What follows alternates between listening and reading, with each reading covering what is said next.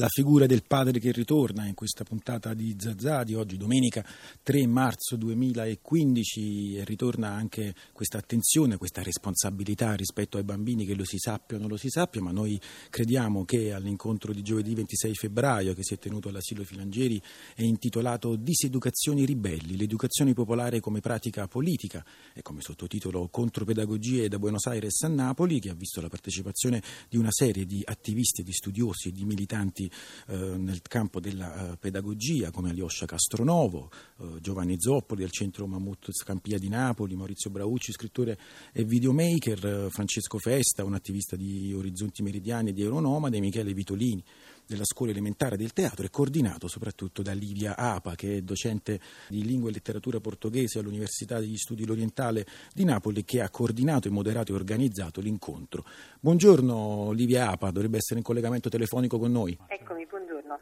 Buongiorno Livia Apa, allora stiamo parlando di questo incontro che è stato abbastanza denso, ci può riassumere un po' eh, i vari punti che sono stati toccati in termini di diseducazioni ribelli?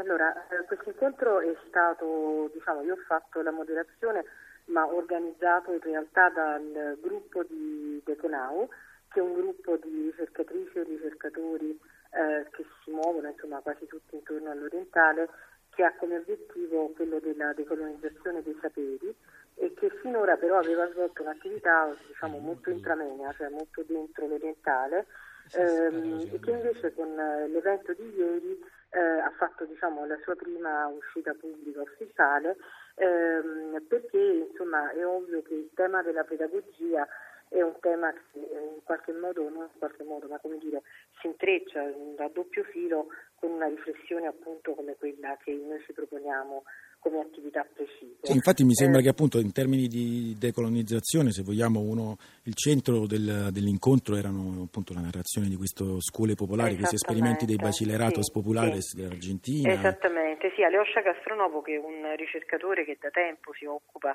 appunto di, che si è seguito da vicino, cioè ha vissuto molto tempo in Argentina per seguire l'attività di questi bachilleratos populares, ha praticamente eh, eh, diciamo presentato quello che insomma sono Le, diciamo un po' il filo rosso che collega queste varie esperienze nate in, in luoghi appunto, appunto in fabbriche che sono autogestite, cioè luoghi molto diversi da quelli che può essere l'azione, diciamo, delle contropedagogie in una città come Napoli, perlomeno oggi.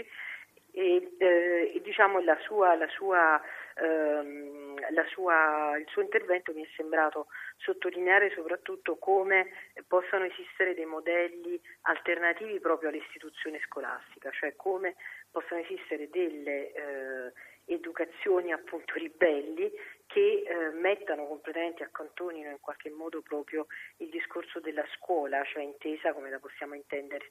noi in Italia, ma in generale in realtà un po' in tutta Europa. Un po' in tutta Europa, in cui questo... sia il settore educativo, il settore della formazione è anche un po', diciamo, influenzato dalla, da politiche neoliberiste abbastanza miopi, non sempre. Cioè, il nucleo proprio che ci sembrava, diciamo, importante come Deconau mettere eh, diciamo in,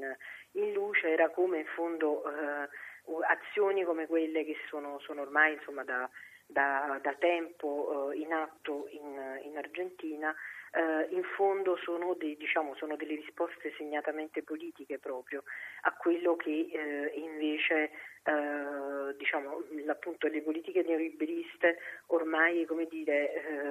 uh, infliggono proprio, mi permetto di dire, come, come proprio ragionamento intorno a che cos'è l'educazione, riducendo poi i momenti educativi solamente a, diciamo, a un momento di trasmissione di saperi che chiaramente non può essere mai neutro, cioè non può essere mai un momento di trasmissione in cui neutramente, diciamo, si prendono delle cose e vengono trasmesse a qualcun altro. Ma anzi, probabilmente, senso... probabilmente si tratta appunto di un passaggio che risiede in pratiche, anche di pratiche, noi stiamo parlando un po' come era quella lì eh, di cui abbiamo appena finito di parlare, di sì, Danilo Dolci in, in Sicilia. No, e poi appunto ci sembrava importante anche mettere accanto a questo delle esperienze, visto che insomma noi ci situiamo come, come gruppo appunto nel sud, in qualche modo eh, nel sud dell'Europa, ma in qualche modo anche con uno sguardo molto attento a quello che succede nel cosiddetto sud del mondo,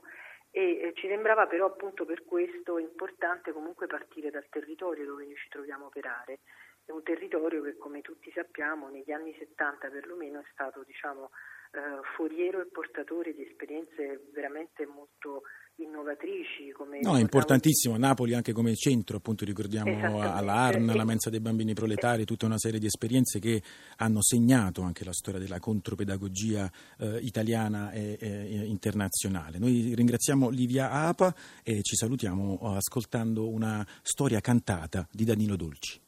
Il Romano canta storie siciliane per farvi sentire la storia di Danilo Dolci, un uomo scrittore, poeta, è partito da Trieste per aiutare la povera gente dalla Sicilia. E allora sentite, perché c'è veramente bisogno.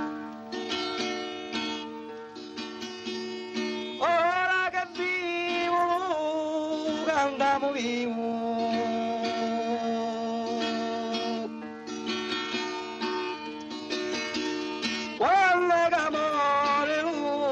andiamo morto.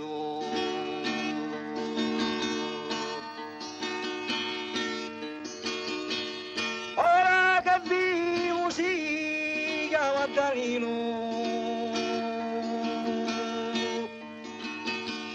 ora che muore lo santo risorto. Bocca luce